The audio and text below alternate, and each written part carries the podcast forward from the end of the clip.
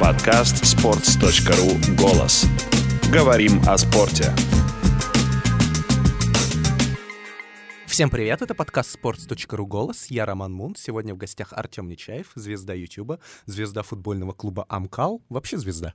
Да, всем привет, я звезда и... Еще э, мистер Вселенная две тысячи двенадцать. Ты один из тех людей, кто помог Юре придумать вдуть. Мы сначала с ним э, переписывались на новогодних праздниках, он э, решил э, как-то развеселить себя на новогодние праздники, изучая YouTube.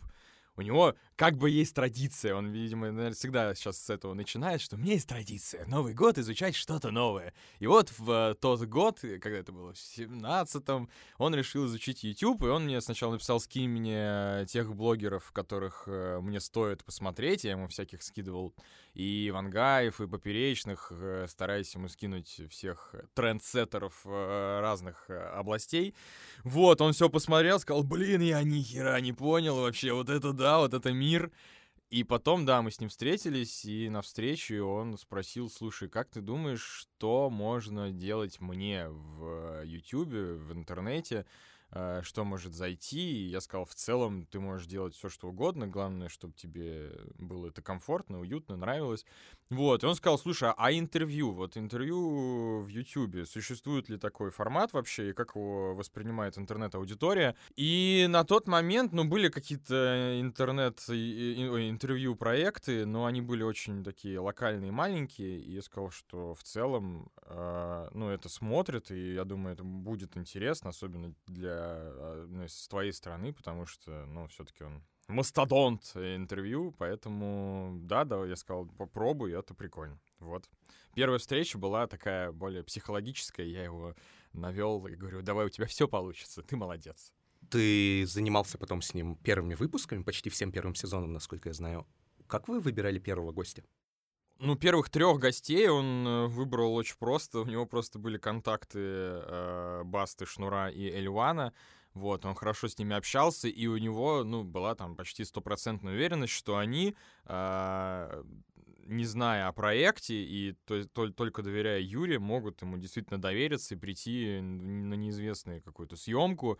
Вот, и он дико смущался и говорил, что, ребята, ну, это вот такая вот проба, будет стопудово говно, но вы, пожалуйста, там по-дружески помогите, и все. И вот так вот, то, то есть он особо не выбирал, он просто, мне кажется, открыл телефонную книгу, посмотрел закладки «Друзья, которые могут помочь», и там вот выпали именно эти гости. Как так вышло, что Бастер сказал ему про героин, про то, что он сидел на героине? Он же вообще до этого ни с кем не обсуждал эту тему. Да хрен его знает, если честно. Да, он ни с кем не обсуждал, но, видимо, может быть, какой-то эффект э, дружбы сказался, и, ну, блин, ну Юра же раскрывает, он же даже, э, когда его начали все пародировать э, в плане того, что все начали спрашивать, сколько ты зарабатываешь, и э, некоторые репортеры там ловили Юру где-то на каких-то мероприятиях, и его пытались спросить, сколько ты зарабатываешь, он говорил: блин, ребята, ну это же... Э, перед этим вопросом должен быть какой-то огромный пласт доверия, и в какой-то нужный момент, когда вот э, твой гость раскрывается, ему вподых нужно этим вопросом задавать. Э, вот, поэтому это какой-то, видимо, сложный был, я не знаю, игр разума, и он в какой-то момент понял, что можно сейчас спросить Басту, и он раскроется.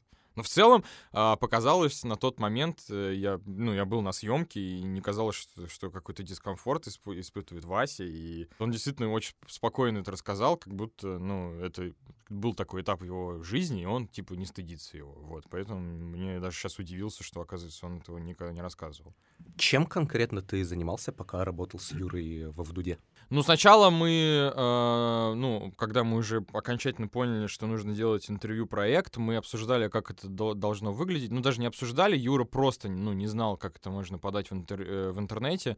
Э, и, ну, я просто подсказывал сначала форму э, всего вот этого проекта. По-моему, э, вот эту штуку перебивки придумал сам Юра. Но он изначально, мы когда снимали Басту, он сказал: слушай, давай после интервью мы просто пройдемся по его газгольдеру, этому, посмотрим, что у него там происходит, потому что у него дохрена всяких каких-то странных картин, там, футболок. Вот, и я когда, я монтировал весь первый сезон, Я когда монтировал, я понял, что, блин, интервью огромное, э, устаешь э, даже за монтажом, не, то, не, не, не только там как зритель, поэтому нужно как-то, ну, всегда, всегда какой-то всплеск давать, чтобы человек немножко отдыхал. И вот, блин, формат вот этих перебивок, я понял, что экскурсия, она действительно раз, такая разбивается на каких-то там пять, допустим, информационных блоков. Здесь он там показал футболки, они поговорили о спорте. Здесь он показал кроссовки, они поговорили там о моде. Здесь он показал подарки фанатов, они поговорили там о безумных фанатах. Я понял, что это клево разбивается, и клево может быть, как действительно перебивки между основным интервью. Вот, ну и получается, что я отвечал за монтаж, придумал какие-то необходимые фишки, которые нужны быть, ну, такой, знаешь, режиссер монтажа, грубо говоря. То есть там вот эти перебивки я придумал. Э, я придумал, что клёво встанет именно сэмпл «Юрий будет Дудь, Дудь будет Юрий». Ну, я слышал эту песню, она должна была... Ну, ты знаешь эту историю, там Хлеб когда написал, и не попал эта песня в... в мероприятие, куда писал Хлеб. Вот. Расскажи и... чуть подробнее, пожалуйста. Это а, был Кубок Лоусена, а, турнир по FIFA, а, какой-то большой, типа, когда там на протяжении всего, все лето, по-моему, а, в онлайне рубились люди, которые зарегистрировались на этом кубке, и потом был гранд-финал в конце лета, а, там десять лучших или двадцать лучших приехали в Москву и в барчике там с бесплатным алкоголем, с а, какими-то там амбассадорами, а, артистами рубились уже на большом экране с аудиторией. И к концу, к этому финалу, э, группа «Хлеб» была одним э, из амбассадоров э, этого мероприятия. Они написали, типа, гимн э, Кубка Лоусена. И э, как раз припев был... Ну, они, грубо говоря, просто Хлебу позвонили и сказали: слушайте, нам нужен гимн, э, у нас есть такой турнир, и вот у нас такие-то есть люди. Из них один Юрий Дудь. Они, ну, на тот момент Юрий Дудь был известен только в спортивных кругах, и на тот момент Хлеб, по-моему, вообще его, ну, знали, может, там, что чувак работает на Матч ТВ, хотя, ну, Юра другим был известен. Вот, и они просто зацепились за его фамилию, сделали из этого припев. Кубок Лоусена в итоге песню не принял, испугавшись, что вот эти всякие дуть, дуть. Uh, не, не приняли, ну, блин, а мы слышали эту песню там в каком-то закрытом чате, uh, блин, нам она очень понравилась, и я понял, что, ну, вот этот сам отрывок очень клево ложится на логотип, и все будет супер, вот. Ну и возвращаясь к Дудю, что там мне помогал э, с блиц-опросом, какие-то там дикие самые вопросы придумал, там, если Юра именно пытался раскрыть, там, я не знаю, я не знаю, мама или папа, или что там задает вопросы, то я какие-нибудь там придумал Балтика девять или Балтика семь, что-то такое, чтобы блиц-опрос был э, немножко полегче э, и подолбанутее. А кто придумал вопрос про Путина? Вопрос про Путина придумал Юра, точно, Юра придумал, он прям, по-моему, это одна из его э, главных была мыслей, когда он пришел, он, он, у него была э, такая сконструированные две мысли, что нужно, чтобы гость дарил подарок, вот, вот в этом он был уверен, и он говорил, что как думаешь, будет ли круто э, именно поменять вопрос из э, Познера и Пруста, но поменять Бога на Путина, вот, в, в этом, по-моему, он был жестко уверен, но я сказал: круто, да, давай. Ну, блин, я вообще считаю, что человек, если чем-то реально э, зажегся, надо пробовать, потому что тут вот эти всякие советы, мне кажется, я больше действительно был не советчиком, а просто человеком, э, которому Юра доверился, и я просто, ну, типа, подтолкнул, надо было просто, чтобы он, он в принципе, сам внутри все знал, все, все чувствовал, и ему нужно было такое плечо, которое я должен был подставить, и чтобы он просто за нее ухватился, и все у него получилось. Вспомни момент, когда вы поняли, что вау, проект полетел.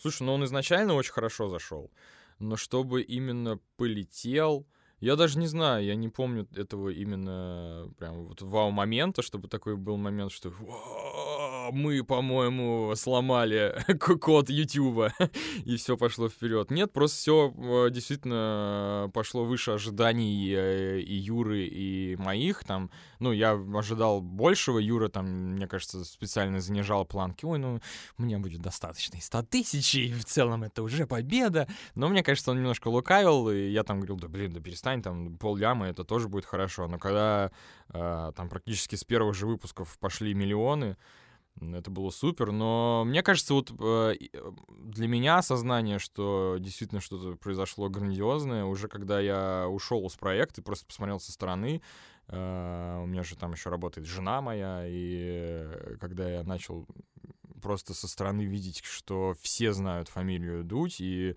э, там в каждом интервью все спрашивают про Дудя или там Дудь какой-то ориентир, и я понял, что, блин, походу, походу что-то произошло. Когда и почему ты ушел?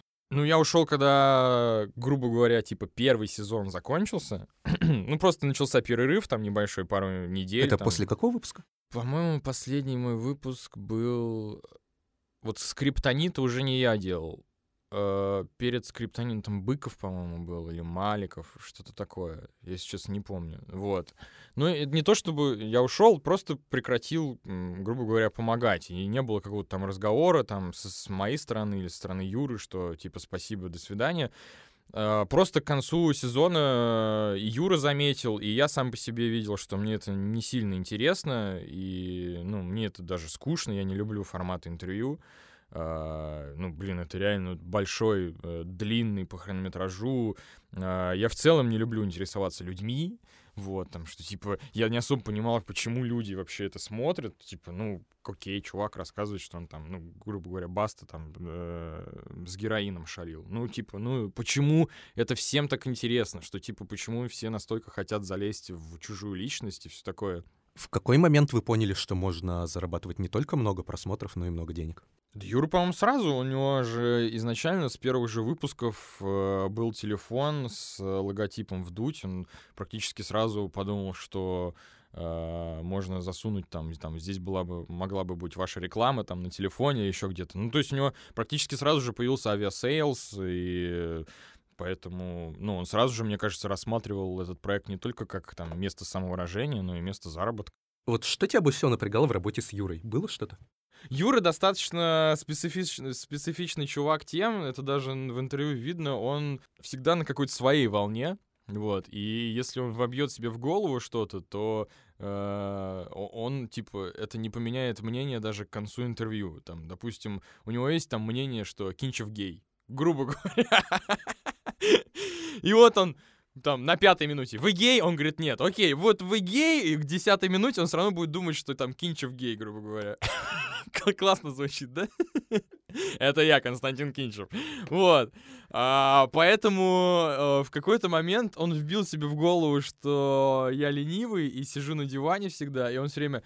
Тём, я понимаю, тебе сейчас сложно встать с дивана, э, но нужно сейчас, типа, там, э, внести правки, грубо говоря. А я в этот момент, блин, я там, я не знаю, где-то на работе, на съемках, думаю, да на каком диване? Он такой, да-да-да, я все понимаю, с дивана сложно встать.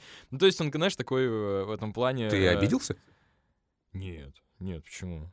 А, ты думаешь, что я ушел с первого сезона, потому что обиделся? Нет, но я думаю, что конкретно вот этот мог быть какой-то... Нет, нет, это не, точно не обида. Ну, это ча- бывало возмущало, что типа, да блин, я работаю, я не ленивый. Но ему было пофигу, я в какой-то момент, ну, действительно смирился и продолжал, э, там, это как точка шутки стала, что я там диванный, э, диванный монстр. И я помню, ты говорил в каком-то интервью, что тебе вообще не нравится работать с людьми, и, кажется, сейчас mm-hmm. тоже что-то такое сказал. Да, я очень рад, что ты сельдерей, и с тобой очень приятно общаться.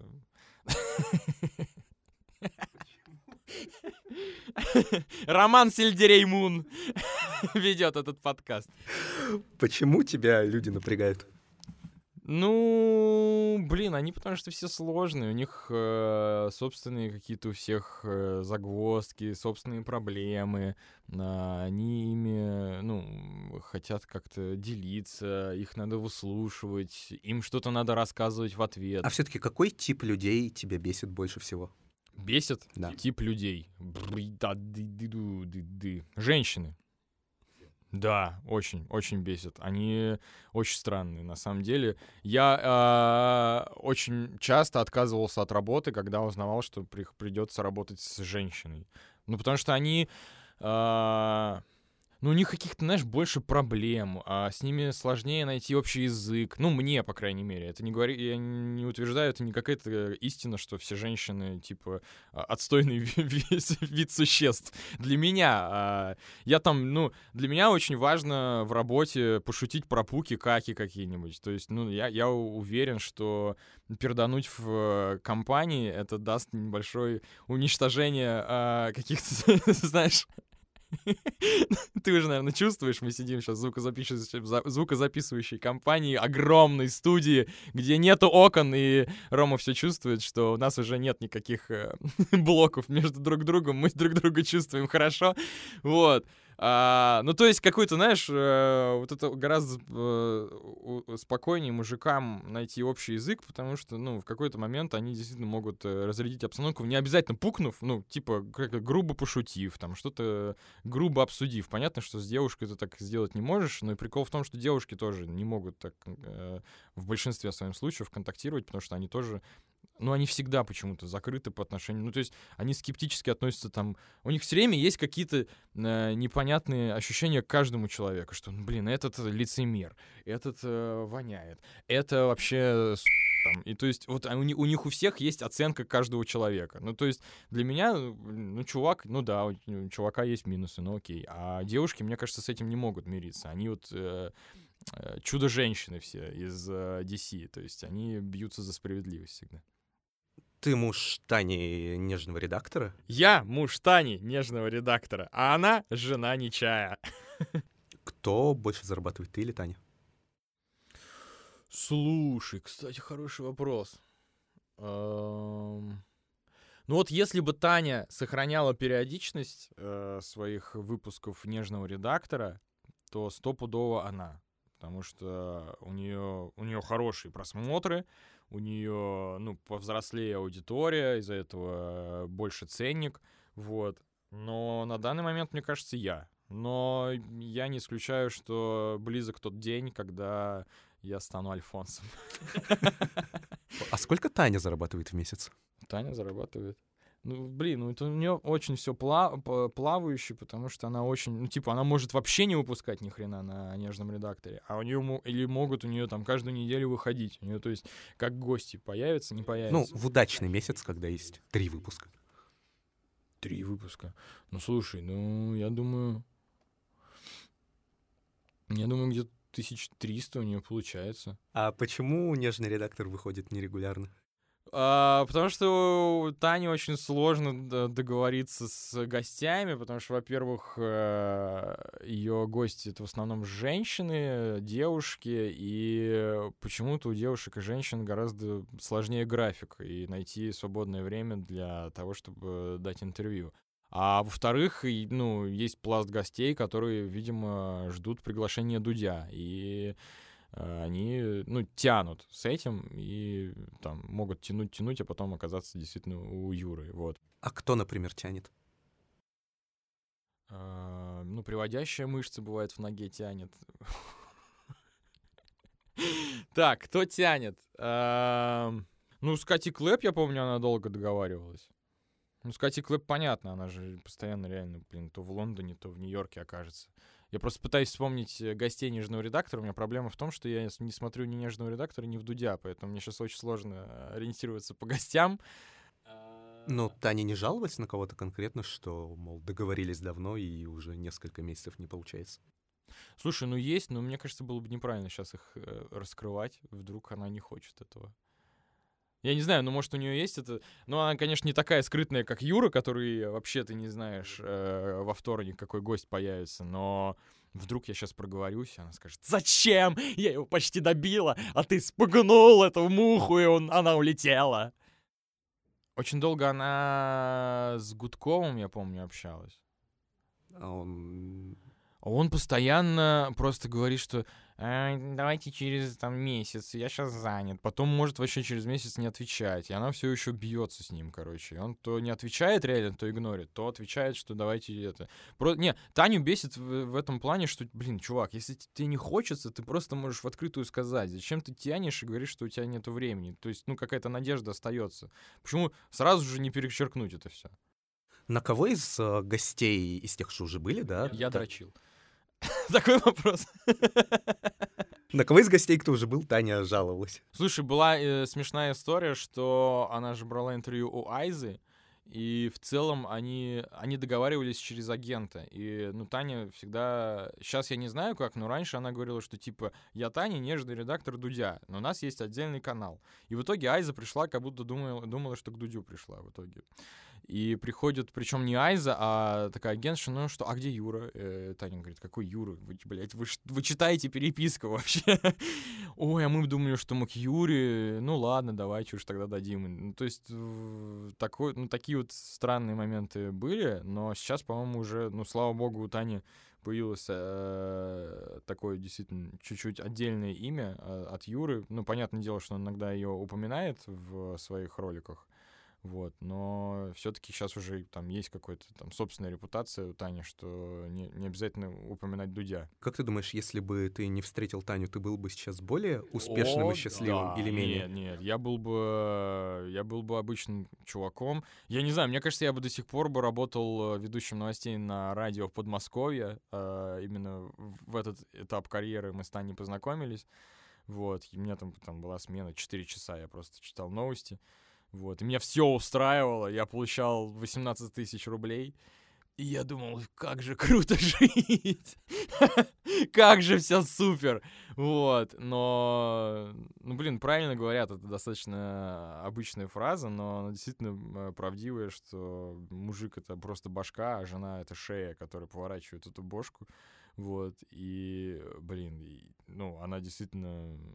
научила меня ставить какие-то цели, о чем-то мечтать, чего-то добиваться, вот. А так бы я, ну, тогда так, так бы реально диван был бы моим просто средой обитания, а не средой уюта и комфорта, где можно поработать. То есть она тебя пинает, или ты боишься, что ты не ее уровень, или не, как Нет, она не... Ну, во-первых, да, может быть, я хочу соответствовать ее уровню, потому что она действительно... такой топчик, топчик девчонка, вот, а во-вторых, ну, она не пинает, ну, она как бы словесно пинает, то есть нет, нет такого, что там, мы закрываемся на кухне и бьем посуду, и она говорит, что «ты от никто!»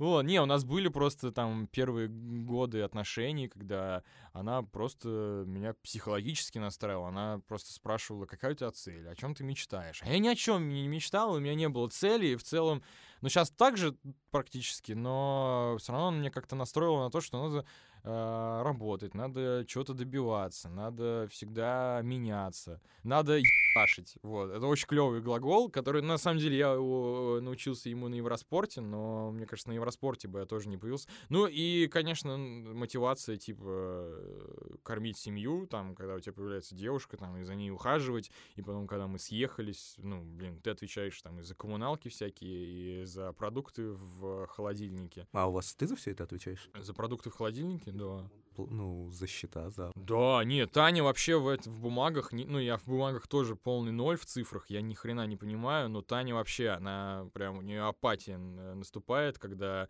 Надо что-то, блин, посчитать, какой-нибудь съездить в налоговую, там, открыть ИП. Это же, о, это такой гемор. Ну, я ее очень понимаю, но... Ну, я, то есть, могу сдержать свой гнев, а Таня в этом плане нет. Она вообще, то есть, ну, мы оба ненавидим это все, всю эту бумажную волокиту. Вот, но я больше с этим справляюсь, поэтому беру на себя это. А кто берет на себя мытье полов, посуды и прочее? Или у вас клинер? Uh, у, ну, у нас бывает клинер, потому что, ну, мы реально очень часто просто забегаем в дом, uh, скидываем одежду, засыпаем и там просыпаемся и уезжаем опять-таки. Вот. Uh, но мытье полов на Тане. Еще у нас есть, сейчас недавно появился робот-пылесос, очень прикольная штука. Mm-hmm. И ты реально уходишь из дома, а ему говоришь «пылесось», и он начинает гонять по, по твоей квартире, и потом сам паркуется на свою же базу, чтобы заряжаться. Это прям очень клевая штука.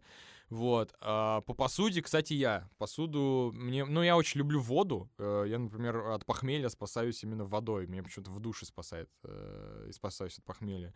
Вот. Ну, то есть мне нравится потрогать воду, э, засохшую гречу и, и остальные посуды, которые у нас на, на, навалились в раковине. Вот. То есть э, ну, раковина моя. Что-то они ненавидят делать вот из всей этой темы. Да, блин, да в целом упира... убираться отстой полный. Блин, это реально очень, э, ну, большая потеря времени.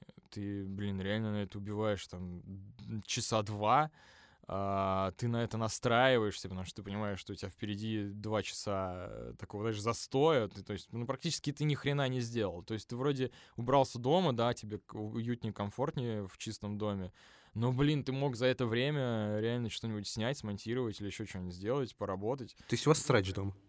Ну да, часто у нас э, срач, но, но когда совсем срач наступает, мы, то есть, это замечаем, мы приходится браться за дело. Ну, то есть, ну, знаешь, больше не срач, типа того, что мухи летают, какая-нибудь э, э, творог какой-нибудь в углу уже посеревший. То есть у нас не в плане вот это, у нас одежда, типа, нам очень лень повесить одежду обратно, у нас много одежды на полу. Вы купили квартиру в Королеве, я правильно понимаю? Да! Да! Я буду скоро жить в новой хате. А, это, ну, ну, в ипотеку, да? Да. Ну, ипотека уже закрыта. Уже? Да, я уже откладываю на ремонт. А как так быстро? А, мне очень помогли, на самом деле, родители. Я, ну, очень долго жил, ну, блин, как все живут долго с родителями. И у меня еще старший брат есть, и мы все дружной семьей большой жили в трехкомнатной квартире. Но старший брат в итоге женился, уехал и рожал детей, и у него появилась собственная квартира. У меня уже появилась Таня, и мы жили вместе с Таней и с моими родителями. Но в целом мы тоже уже как поняли, что у нас э, организуется какая-то семья, появляются какие-то личные там интересы, нам хочется, я не знаю, слушать музон по вечерам, э, там спит папа или там рано утром встает мама и слышно, как она там собирается на работу, а мы там у нас выходной.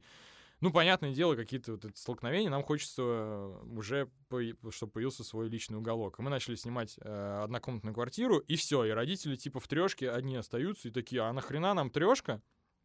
И в итоге они продали трешку, купили себе однушку в Королеве, и оставшееся бабло отдали мне. Типа, мы уже, они старшему уже, типа, тоже помогли там с квартирой. Ну, и они говорят, мы, как родители, типа, должны обоим помогать, и какую-то часть они мне дали на квартиру. Вот, я купил на эту часть строящуюся хату, то есть это тоже дешевле, понятное дело, вот, и у меня там еще половина осталась, чтобы покрыть ипотекой. И как раз я, как настоящий работник Матч ТВ, когда работал на передаче «Без адреса», всю зарплату Матч ТВ убивал ипотеку. Сколько тебе платили на матче? Это когда я работал на передаче «Без адреса», и я получал за выпуск, по-моему, сорок тысяч. Но учитывая, что я закрывал три позиции, мне кажется, очень дешево я обошелся матчу. Сколько стоит однушка в Королеве? Стоит? А у меня, кстати, я купил трешку. Трё... Ну, она типа, не... она считается трешкой, но, по сути, это двушка просто с огромной кухней, которая типа соединена как будто бы с третьей комнатой. А мы купили ее за пять с половиной. А, расскажи про YouTube. Сейчас случилась же эта тема с а, букмекерами, что их а, запретили там. Да. Что вообще происходит? Тебе вообще будет, будет что есть в ближайшее время? А, ну, вообще очень странно, что YouTube еще не запретил букмекеров, потому что это очень странно звучит по правилам, потому что правило, такое, такое предложение в правилах появилось в русскоязычном YouTube. Типа, если просто посмотреть правила там YouTube, то там есть, там, типа, запрещено рекламировать букмекерские конторы. Но при этом, если посмотреть официальный YouTube на английском языке, там этого не появилось, там этого нету и не было. Там есть, типа, казино нельзя рекламировать, но букмекеры — это не казино. Вот. Поэтому сейчас происходит какая-то хрень, потому что вот я, на меня это попало больше всего, потому что, ну, была первая волна, когда заблокировали Хованского на день, Версус заблокировали на день, а сейчас вот вторая, ну, они там все восстановились, у них все хорошо. Uh, вторая волна началась, когда вот забл- заблокировали мой канал, и несколько страйков приходило там и фиферам, и другим uh, блогерам, не относящимся к футболу, которые тоже рекламировали букмекеры. Но прикол в том, что когда приходит тебе страйк или бан, в письме тебе пишут, что у тебя контент uh, опасного типа содержания, dangerous content. Типа, ты пропагандируешь там терроризм, uh, наркоту и все такое. Ну, это, блин, это, ну, это бред. И то есть бук... YouTube сейчас явно блочит за букмекеров, но при этом прикрывается какими-то другими пунктами своих правил. Но ты же писал письма в техподдержку? Я писал, Я писал письма в техподдержку, да. Мне, причем очень странно, мне раза два YouTube ответил, что мы разбла... разблачивать, разблочивать вас не будем, потому что вы нарушили правила. И ты такой, типа, а можешь, типа, конкретно, ну, там, тайм-код скинуть, допустим, в какой момент я нарушил, или там, что именно я нарушил. Нет, типа, вы просто нарушили правила. Ну, то есть, вот, опять-таки, какие-то общие вот эти диалоги происходят непонятные. Вот, это, конечно, да, это печалит, это заставляет переживать, думать, да, о том, что мы будем есть дальше, но в целом я уверен, что выкарабкаются блогеры, да даже если букмекеров закроют, ну, во-первых, да, это большой пласт рекламы, который пропадет, но понятное дело, что придет кто-то другой. А кто придет? Ну, есть и, ну, всякие... Да мне кажется, даже могут... Я где-то читал... Э... А, даже не где-то. Я... Это Харьков, гениальный Харьков есть. Э... Ну, неважно. В общем, клевый мужик, который э... там подсказывает по ставкам. Он прям уверен, что если закроют букмекеров, то просто придут банки. Потому что, по сути, ну, займы всякие, кредитные карты... Это, ну, такая же хрень, как и букмекеры, которые они тоже могут рекламировать. Может быть, да, блогеры потеряют в цене, ну, то есть будет, ну, продадутся они поменьше за интеграцию. Вот. Но в любом случае кто-то придет, кто-то там, какие-нибудь майки можно продавать, футболки там на заказ, игры, всякие же World of Tanks там рекламируются же постоянно, у любого блогера есть какой-нибудь преролл, что... Зарегистрируйся, сейчас получишь танк какой-нибудь, там еще что-нибудь такое. Да в любом случае, ну, ну не букмекеры, что-то еще будет. Реклама же всегда была, и YouTube же не против рекламы, он против букмекеров почему-то. Но вот у тебя в последнем выпуске рекламы нет. Ты не боишься, что, ну, даже если кто-то придет, то жизнь станет хуже твоя? Ну нет, ну не то, что боюсь, я, конечно, переживаю за это, я э, слежу за этим, я пытаюсь понять, как жить дальше. Вот, ну, чтобы боязни какой-то, ну, окей. Ну, мне кажется... Короче, ну... тебе сейчас сыкотно или нет? Не, не сыкотно. Ну, я переживаю, я... Э... Ну, то есть не то, чтобы я боюсь, и все пропало, типа, что делать, надо что-то менять. Просто с какой-то стороны это интересно. Ну, я в целом люблю, у меня есть такой бзик в жизни, типа, каждые два года что-то менять. И там я, допустим, когда раньше работал в каких-то местах работы, я вот каждые два года уходил с работы. Поэтому это клево, может быть, даже к лучшему я стану президентом. Сколько букмекеры в среднем платят фиферу в месяц? А, ну, у букмекеров, ну, у них у всех там по-разному, но в основном у букмекеров есть какая-то система, которая подсчитывает, они просто, типа, кидают твою ссылку там в, свой, в своего робота, этот робот перемалывает твой канал, смотрит там на твое количество подписчиков, количество просмотров там за последние десять видосов, сколько лайков, какое удержание аудитории, и на основе этого всего он говорит, что твой прайс там за один видос такой-то, поэтому там очень очень большой разброс. Там могут они платить за одно видео там пять тысяч рублей, а могут там и двести тысяч рублей платить топовому блогеру. Тебе хоть раз платили двести тысяч рублей? Нет, я не топовый блогер. А я андерграунд! А кому-то из фиферов платили хоть раз двести тысяч рублей за один, за один видос? Я, слушай, я не знаю, но букмекеры, мне кажется, нет. Мне кажется, ну, может, у них были какие-то спец, э, спецролики, спецзаказы, но не от букмекеров. Хотя, может, э, есть же этот, э, букмекерские каналы, букмекерские каналы, и э, Картавый ник же, он же вообще занимается э, каналом один икс бет. Вот. А я, и, кстати, тебя сейчас заблокируют, если я сказал один икс бет. Ба-бам! Ну что, тебе сыкотно? Расскажи. Вот, он прям занимается каналом букмекерской конторы, вот, и делает для нее прям на отдельном канале. Я думаю, что там, ну, это же спецролик под спецзаказ, под спецканал. Я думаю, что там как раз у ника такие суммы, даже, может, больше. Сколько стоит у тебя прорекламироваться? Это, э, как это, я, я, как это, я скован э, контрактными тайнами. Ну, вот, нет, не как букмекеру, вот, допустим, мы захотим у тебя прорекламироваться, да, сайт sports точка ru. Да. Сколько это будет нам стоить? Я не могу сказать точно, потому что, опять-таки, мной занимаются агенты, у них там свой прайс, вот, они его там всегда меняют, когда... Скажи примерно. Слушай, ну, я думаю, тысяч, тысяч, э, тридцать... тридцать пять за ролик. Последнее видео на твоем канале — это как вы нюхаете бутсы с фиферами. Да! Кто и как это придумал? А, слушай, меня воодушевил Макс Брандт. Есть такой э, ютубер, он фудблогер, типа, он считается э, лучшим, ну, не, самым известным сейчас, по-моему, в России фудблогером. Не, не фуд, в смысле, от ног, а фуд, в смысле, от еды. Но я, видимо, решил как раз от ног плясать. Вот, у него просто самый популярный видос.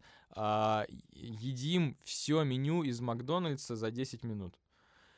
И они реально просто э, там впятером со своими там друганами, блогерами, они поставили на стол реально все меню, там всякие бигтейсти, остальные булки, и коктейли, и наггетсы.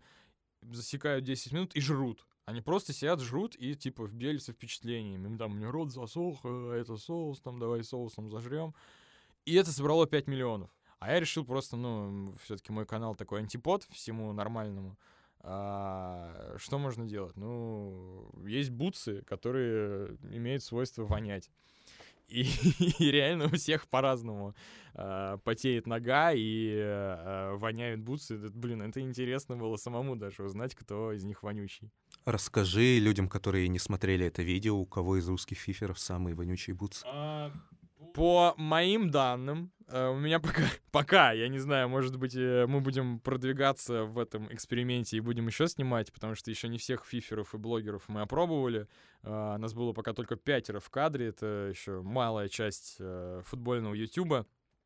На данный момент самые вонючие бутсы у Сипсканы. Это фифер-футбольный блогер, который как раз недавно записал дисс на Константина Генича. Вот, э, игрок Амкала и, и просто замечательный человек. Вот, у него ноги воняют, э, примерно семь вонючих носков из десяти. Почему все фиферы сейчас перестали записывать видео, как они играют? Два пункта. Во-первых, э, фиферы растут, у них появляются новые интересы, им, ну, они уже там... Кто-то занимается этим там десять лет, кто-то пять лет снимает фифу, кто-то десять лет играет в фифу, пять лет снимает фифу. И их просто реально задалбливают это уже делать. И, учитывая, что фифа не сильно изменяется с каждым годом, там, ну, реально косметические какие-то изменения, которые ты можешь увидеть там к пятому матчу, грубо говоря. То есть, если ты сразу сядешь, ты не поймешь, там, в какую ты играешь, но есть только там по какой-нибудь э, графике. Ну, графики в смысле, там, счет. Вот. Это, во-первых, типа, FIFA э, надоедает самому фиферу. Он хочет, типа, расти, развиваться и пробовать себя в новых форматах. А во-вторых, FIFA надоедает зрителю. И э, это реально сейчас очень хорошо увидеть именно по девятнадцатой FIFA, потому что если раньше... Э, после каждого лета в осенью начинался новый пик популярности у фиферов. Они снова начинали открывать паки, играть, там, устраивать дуэли друг против друга. И это реально могло собирать там по полмиллиона-миллион, если хорошо повезет. То сейчас этого пика не произошло. FIFA девятнадцать вышла, но она очень как-то тихо получилась, вышла. И роста не произошло снова просмотров у фиферов. У тех фиферов, кто остался именно верен FIFA-контенту. Вот, поэтому очень многие фиферы сейчас уходят просто в футбольный блогинг, и кто-то начинает делать футбольные скетчи, кто-то снимает футбольные челленджи, ну, больше все выходят в поле, вот. И это гораздо интереснее аудитории на данный момент. Фиферы запустили футбольный клуб «Амкал», на который сейчас уже ходит, кажется, по паре тысяч человек. Вы запустили его, потому что никто не хочет смотреть, как, как играют девятнадцатую фифу? Футбольный клуб «Амкал» появился благодаря Герману и классику. Это вообще его проект, он просто стал таким народным достоянием. Из-за этого кажется, что им занимаются теперь все. Но на самом деле это полностью проект Германа. И он появился, потому что, во-первых, ему надоело снимать фифу. И, ну и в целом у него футбольное прошлое, и ну куда деваться, если ты не хочешь снимать фифу, значит, ну типа вспоминай свое футбольное прошлое и занимайся футболом. Вот, и при этом у него еще и тренерская лицензия есть, он там детским тренером был. И все это, да, выросло в, сначала в небольшие там типа кастинги в футбольный клуб, а потом реально в, популярность настолько, интерес возрос, что это стал какой-то такой большой прям футбольный проект для футбольного ютуба. Ну и в целом а, очень легко получилось собрать команду, потому что это происходило все летом, а, летом фифы нету. Всем блогерам надо что-то снимать, а вокруг Амкала, который хорошо собирал, хорошо кликался в Ютубе, можно сделать много контента. Ты был в шоке, когда стали смотреть не только на Ютубе, но и вживую, когда начали дети приходить, когда начали скандировать Амкал? Ну, блин, я на самом деле очень э, спокоен в своих чувствах, то есть шока какого-то сильного не было, да, было очень приятно, э, но ну, в целом это похоже на ажиотаж сходок, когда вот эти сходки происходят э, с блогерами, ну, в целом приходит как раз столько же людей, но тут... Получается, что они приходят в основном не на сходку, а на футбик, но при этом, когда последний матч проводился у Амкала в сезоне, мы сразу же всех зрителей предупредили, что фоток не будет. Ну, то есть, если обычно футбол всегда потом превращался в сходку, то есть ты мог пофоткаться там с своим любимым блогером, там автограф, футболку какую-нибудь расписаться, еще все такое... Приходило до хрена, реально. А вот на последний матч, когда был просто матч, когда мы сказали, извините, мы не фоткаемся после матча, типа сразу же уходим в раздевалку, там, всем спасибо, если хотите посмотреть на футбик, просто нас поддержать последний раз, приходите. Ну, собралась половина трибуны, то есть там э, уже э, реально, когда стал просто футбик, а не сходка, может быть, зрители просто устали от Амкала, может быть, им реально было просто важно пофоткаться. А почему вы не хотели фоткаться? Потому что э, с каждым матчем их становилось все больше зрителей, и э, все сложнее их было организовать именно после матча, чтобы это не превращалось в неуправляемую толпу, потому что были случаи, когда мы... Ну, мы после матча сразу уходим в раздевалку, переодеваемся и потом уже фоткаемся, чтобы освободить и поле, и раздевалку, и уже там арендаторы успокоились. А нам получалось раздевалку, в раздевалку лезут люди и толкаются, и начинается давка, и там через машины все лезут, и через заборы лезут. И, то есть и изначально у нас не было стюардов, у нас выбегали на поле люди, бывало, появились стюарды, Их надо, их там было десять, потом их стало двадцать, и двадцать уже не хватало, потому что там это отцепление из двадцати стюардов спокойно тоже прорывалось. Вот, поэтому, э, ну, у нас еще нет опыта такого прям организации большой толпы, и мы поняли, что легче будет просто отказаться пока от этой идеи, потому что, ну, это тогда было бы вообще сложно. Какой у вас рекорд посещаемости? Я хрен знает, если честно. Э, ну, получается, мы на матче с ВГИКом снимали поле в Сокольниках, и там трибуны, трибуна э, рассчитана была на тысячу человек, и, получается, трибуна была полностью заполнена, ну и вдоль поля, там, с заборами сколько-то э, было, тол- тол- толпишка какая-то своя, ну, я думаю, полторы тысячи официально, а я не знаю, сколько там неофициально набралось когда-нибудь. Какие планы дальше на Амкал, что будет во втором сезоне? Или вы вообще еще ничего не придумали? Герман пообещал в последнем видосе, что если видос соберет двести тысяч лайков, то он начнет прописывать сценарий. Лайки набраны. Набрались, да. да. Он уже думает о сценарии, он его пишет, но в целом есть планы на весну вернуться, когда уже постепенно будет тепло.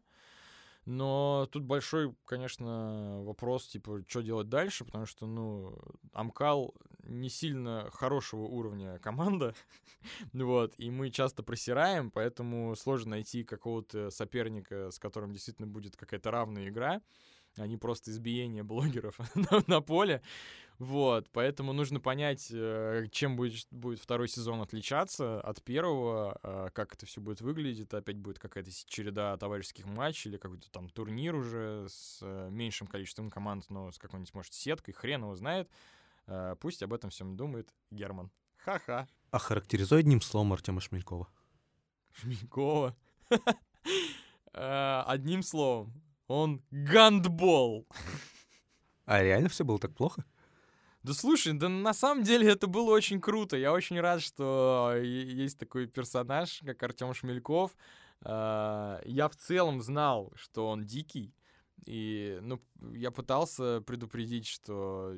типа, не обращайте внимания на Генича и Шмелькова. Ну, естественно, меня никто не слушал там перед матчем, там, там много советов, чуваки, играем флангами, фигангами, там что-нибудь еще такое. Но про Шмелькова я знал, я и встречал его в стенах Останкина, и он там действительно тоже, бывало, по работе бесился, и было слышно там его какие-то всплески. Вот, поэтому... Но это на самом деле супер, то есть я... А наоборот... реально он и в... В работе такой? Я, я один раз видел Шмелькова, я как раз познакомил, узнал о таком человеке, как Артем Шмельков, когда просто у меня одногруппник до сих пор работает на Матч ТВ, и мы с ним э, периодически общаемся, я что-то зашел к нему в Останкино, по-моему, еще и эн тэ вэ плюс существовал на тот момент, и я иду и слышу вот типа такой же студии, он записывал за кадр, может быть, или монтировал, и оттуда прям... Я думаю, что происходит? Там, типа, там эм эм а, что ли, рестлинг, может, кто-то комментирует. А там просто Шмельков пихал там звукорежиссеру или еще кому-то. И, вот. И я говорю, а кто это? Ну, типа Шмельков, там вот такой комментатор-корреспондент. То есть его там не особо любят, да? Да в том-то и дело, что почему-то к нему вот очень спокойно все относятся. То есть реально все привыкли к тому, что он дикий. И, то есть, у него бывают такие заскоки. А опиши, как он выглядит. Он небольшого роста, пухловатый, с обычной прической, с обычной прической педофила, знаешь, такая. Ну, знаешь, типа, без какой-то челки, просто такая ровная прическа такая, немножко ну, сальненькая. Блин, я даже... А, у него очки, типа, ну, в матче у него не было очков, но у него очки такие прямоугольненькие, прямые. А с кем он дружит на матче? У него есть прямо лучший друг из комментаторов? Я не знаю. Я, я же хрен знает, кто, там, кто с кем дружит. Но клево Федя Маслов его охарактеризовал, когда уже на поле происходила всякая эта дичь. Пошли уже тол- толчки какие-то, эти удары по ногам. И кто-то Феде Маслову сказал, типа, да чего вы от него хотите, он комментатор гандбола, типа, его и так жизнь поносила, ему и так не очень хорошо. Что самое дикое тебе прилетало в личку в соцсетях? Uh, ну, самая дикая именно отдельную историю не могу. Я могу под одну гребенку занести, что часто, ну, как раз от этого комментаторы Матч ТВ охренели после матча, что дети грубят. Именно очень молодая аудитория, которая еще знаки препинания не ставят, когда типа «Привет, как дела?» И там ты не понимаешь, он тебе спросил что-то или еще что-то. Вот. Они могут типа писать «Ты хер, вонючий урод», там типа «Твой контент говно, чтоб ты сдох».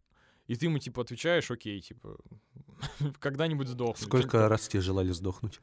Да хрен его знает, да до хрена, наверное. Не, ну больше не сдохнуть мне желают. Мне там говорят, что я дебил, что у меня идиотский контент, я кривляюсь как там э, какой-нибудь даун и все такое. И ты ему, типа, отвечаешь там, ну, очень нейтрально. Или наоборот, там, да, давай меня еще там калашмать. И он такой, о, я не ожидал, что ты ответишь, на самом деле ты крутой, извини. Ну, то есть они пытаются просто привлечь внимание своей грубостью. Понимают, что на грубость ты от- отреагируешь больше. Ага. Зря я сейчас я сказал, сейчас все поймут, что я реагирую на грубость, и сейчас и больше. Ты чмовая! Но в целом мы же с тобой как договорились о подкасте? Ты написал «Привет, ху**о, пошли записываться». Если бы ты просто написал «Привет, Артем», я просто проигнорировал бы тебя. Да, все так и было. Величайшее достижение русского спортивного телевидения — это, как известно, сюжет, где вы с врачом Спартака пьете мочу. Величайшее достижение! Круто, спасибо большое. А чья... Это была моча? Это реально была моча. Мы пили мочу. А чья это была моча? Это была моча а, племянника моего. Серьезно? Это... как-то прямо особенно по-извращенному звучит. Если бы ты сказал, что это была моча, ну, не знаю, вы в поликлинике где-то ее раздобыли или что-то еще, это одно. А тут, а тут это какой-то, это какой-то инцест, тебе не кажется? Нет, блин, а что ты думаешь, лучше попросить оператора какого-нибудь перед съемкой, слушай, пасы в банку? Ну, не знаю, мне кажется, родную мочу приятнее пить, чем э, мочу оператора. Мне кажется, не все, мне, кажется, мне кажется, не все наши слушатели пили мочу. Расскажи, пожалуйста, какая моча на вкус? Моча на вкус как марганцовка, мне показалось. То есть э, ну, соленая? Ну, она, ну, типа, да, знаешь, чуть-чуть соленоватости, чуть-чуть э, какой-то, типа, э, оттенок блин, кураги, что ли, как, как это назвать, хер его знает. Ну реально, вот марганцовку, типа, разведенную, когда пьешь, не, не замужем, а именно разведенную марганцовку именно пить, вот именно так. А тебя, тебе блевануть не хотелось сразу после того, как ты выпил это? Я... я был в кадре, я держался как мог. Да не, блин, ну просто об этом не думай, что ты пьешь мочу. Не, на самом деле был, был на тот момент, что клево, ты пьешь мочу, типа, ты делаешь контент, ты взорвешь твиттер. А к тебе после этого подходил какой-нибудь известный человек с русского телевидения и говорил: ну, ты тот чувак, который выпил мочу в кадре? Ну, слушай, ну, до сих пор, когда вот всякие даешь интервью спортивные, э, именно в спортивном телевидении я запомнился как человек, который пил мочу. Это не обидно? Нет. Ну, блин, на самом деле выпить мочу гораздо круче, чем э, быть... Э, о, вспомню, извини, Дудя. Типа, чем быть унылым говном. Когда тебя, например, реально не, не запоминают ничем или каким-то просто оговоркой какой-нибудь.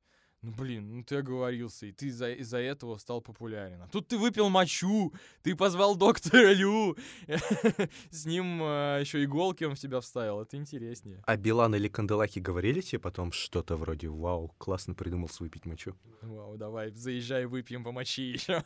Слушай, нет, очень смешно, что когда мы сдали, наш, наш, наши видосы отсматривала Билан, прежде чем выпускать в эфир. И э, в этом выпуске претензий по поводу мочи или вообще каких-то комментариев не было. Там были какие-то там: это вырезать, это подрезать, это там добавить, а про мочу вообще все. Типа, он выпил мочу, окей. Ты часто говоришь в интервью, что русское телевидение ужасно скучное. Говно! Расскажи, пожалуйста, одну историю, после которой все поймут, что да, русское телевидение, особенно спортивное, это просто дно.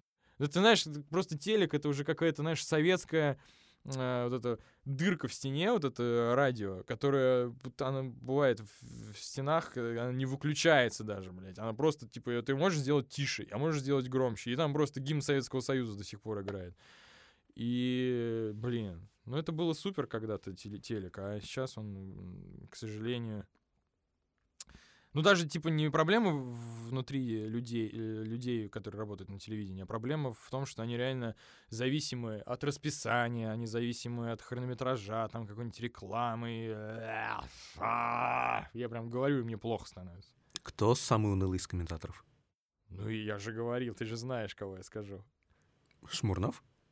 Нет, Шмурнов, он же... Не, Шмурнов очень супер, бывает, бесит людей за то, что топит за «Спартак», и может какие-то старые истории рассказывать. Очень клево. Я считаю, что даже там всякие Черданцевы, э, Шмурновы, э, они просто вызывают эмоции у людей. Даже, ну, типа, негативные. Даже негативные эмоции — это супер. А когда выходит в эфир какой-нибудь Мусаковский, и ты, блядь, не понимаешь, это Мусаковский сидит, Журавель там, блядь. Пока он не представится, что это Мусаковский, ты вообще в жопу не сунешь, что это, кто это.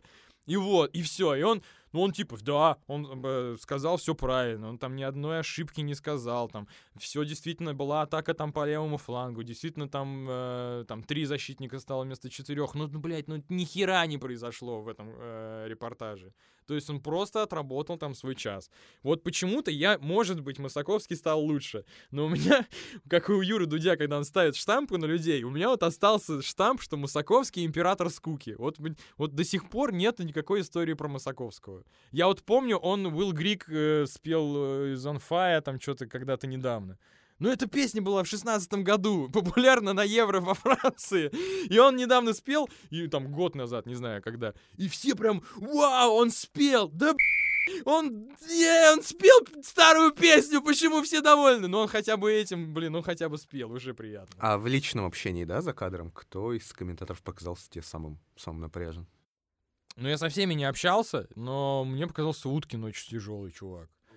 Но я, наверное, с ним общался, как я просто с ним общался во времена, когда он уже ушел с матча, э, начал торговать всякими этими утками в Джон Доне, когда он стал этим шеф-поваром, шеф-редактором, я не помню, арт-директором, как он называется, этого бара.